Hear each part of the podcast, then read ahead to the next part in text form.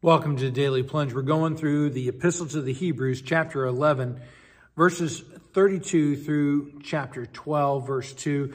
Now, the author is talking about that great cloud of witnesses, these heroes of the faith that have gone before. He's talked about, the patriarchs, and he's talked about Moses, but now he says, what more, I don't have time to talk about all of them, Gideon, Barak, Samson, David, Samuel, the prophets, all of them by faith, through faith in God's promises. They conquered kingdoms. They administered righteousness or righteous judges, justice.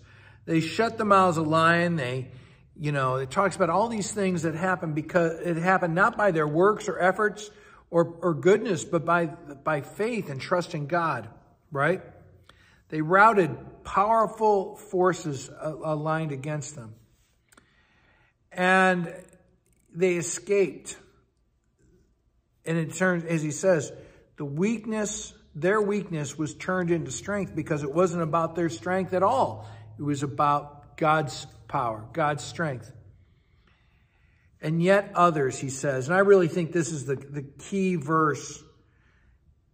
He says, there were others who were tortured, refused to be released so that they might gain the promised resurrection. They were tortured for their faith. They refused to deny God, and they received a better promise. They faced jeers and flogging. They went through chains and imprisonment. They were stoned to death, sawed in two, killed by the sword, destitute, prosecuted, persecuted, mistreated, wandering deserts. I mean, all this hardship that they went through because they trusted God more than the things of this world, more than the splendors of this world. They were willing to endure these hardships for the promised reward that God gives. And then verse 38, the world was not worthy of them. They are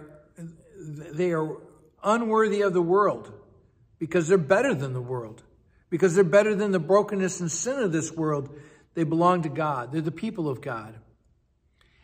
And so they were commended for faith, it says, even though they had not received everything that they were promised, they know that God has promised something better for them, and they're trusting that. And so that together with all the saints, including us today, they are made complete. And so, as it says, since God has planned something better for us, so that only together would we be made complete. And that word, it may read perfect, but really the better sense of that is complete. And complete how? Because God completes us. So therefore, we're surrounded by this great cloud, this great fellowship of saints who have gone before us. So we persevere in the race, fixing our eyes on Jesus. And so will you trust God has promised a better way for you to make you complete, better than anything this world can do to fill that hole in you, to make you complete. Trust God.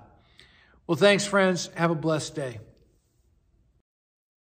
Thanks for joining us today for the Daily Plunge. We hope you hear the Lord speaking into your life.